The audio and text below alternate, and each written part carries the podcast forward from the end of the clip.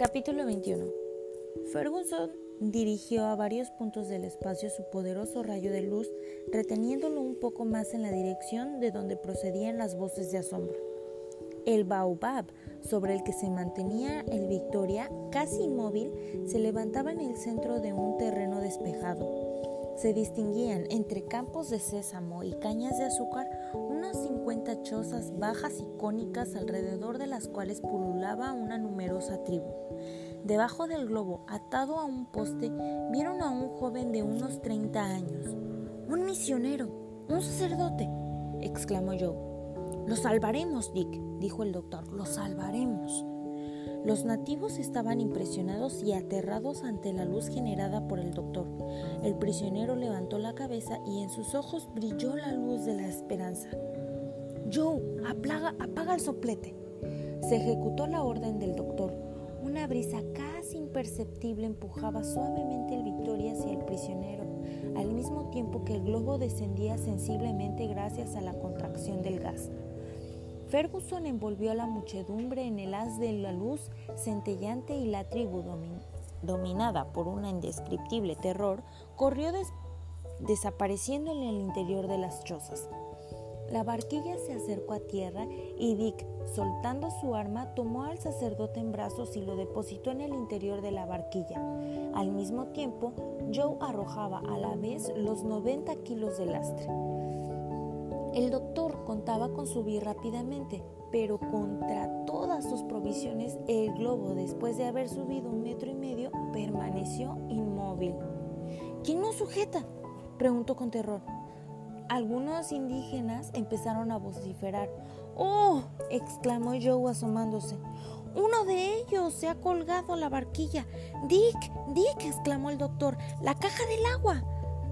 Dick comprendió la intención de su amigo y levantando una de las cajas de agua que pesaba unos 49 kilos, la arrojó desde la barquilla. El Victoria, descargado de aquel lastre, dio un salto de 90 metros de altura en medio de los rugidos de la tribu, cuyo prisionero se evadía envuelto en un rayo de una luz resplandeciente. ¡Hurra! celebraron los dos compañeros del doctor. De repente, el globo dio un nuevo salto alcanzando una altura de más de 300 metros. ¿Qué sucede? preguntó Kennedy a punto de perder el equilibrio. Nada, es el indígena que se ha soltado de la barquilla, respondió tranquilamente el doctor Ferguson y Joe, asomándose, llegó a tiempo de distinguir cómo caía a tierra con los brazos extendidos. El doctor separó entonces los dos hilos eléctricos y volvió a quedar sumido en la profundidad de oscuridad. Era la una de la madrugada. El francés, que había sufrido un desvanecimiento, abrió por fin los ojos. Está a salvo, le explicó el doctor. Salvado, respondió él en inglés melancólica sonrisa. Os doy gracias, hermanos míos, pero me queda muy poco tiempo de vida.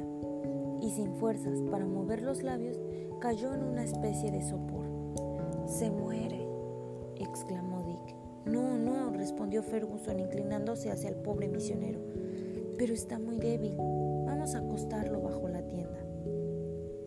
El doctor curó sus heridas y llagas después de haberlas lavado y le dio de beber. Gracias, gracias. El doctor comprendió que el enfermo necesitaba descansar. Al, amanecer, un viento suave empujaba el globo hacia el noroeste. Ferguson, tras examinar al sacerdote dormido, prefirió no despertarlo en todo el día.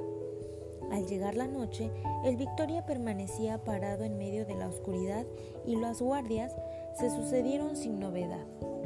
Al día siguiente por la mañana, el globo había derivado a algo hacia el oeste. El día se anunciaba puro y magnífico. El enfermo pudo llamar a sus salvadores. ¿Cómo se encuentra? le preguntó Ferguson. Mejor, tal vez, respondió él. Apenas recuerdo lo que ha pasado. Somos viajeros ingleses, respondió Samuel. Estamos intentando atravesar África en un globo y durante nuestra travesía le hemos encontrado.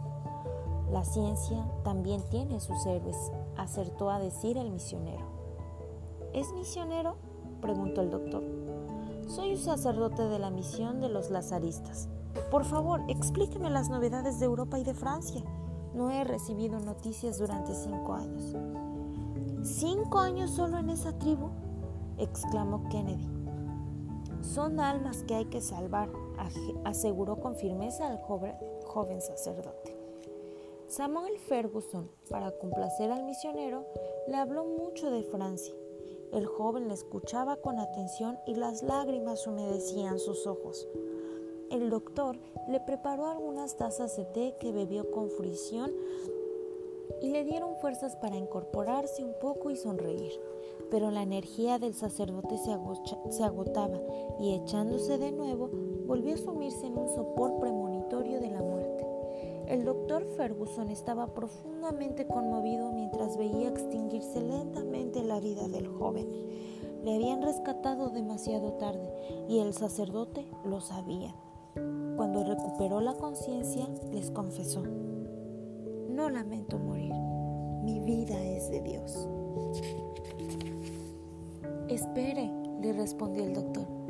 Estamos a su lado y le arrancaremos de la muerte como antes le hemos arrancado del suplicio. No pido tanto al cielo, replicó el sacerdote resignado. Bendito sea ese Dios que antes de morir me ha conseguido la licha de apretar manos amigas y oír la lengua de mi país. El misionero se sintió desfallecer nuevamente y el día transcurrió entre la esperanza y la zozobra. Kennedy estaba muy abatido y Joe volvía la cabeza para ocultar sus lágrimas. El Victoria avanzaba poco. Joe distinguió hacia el oeste un resplandor inmenso. El cielo parecía incendiado. El doctor examinó con atención el fenómeno. No puede ser más que un volcán en actividad, dijo. Y el viento nos lleva hacia él, replicó Kennedy. Tranquilo, pasaremos por encima. Tres horas después, el Victoria se hallaba en terreno montañoso. Su posición exacta era de 24 grados de longitud y 4 de latitud. Tenía delante un cráter que vomitaba torrentes de lava derretida y arrojaba a gran altura enormes peñascos, arroyos de fuego líquidos que deslizaban formando impresionantes cascadas. El espectáculo era magnífico, pero peligroso, porque un viento constante impelía el globo hacia aquella atmósfera incendiada. Ante la imposibilidad de rodearlo, era preciso salvar aquel obstáculo.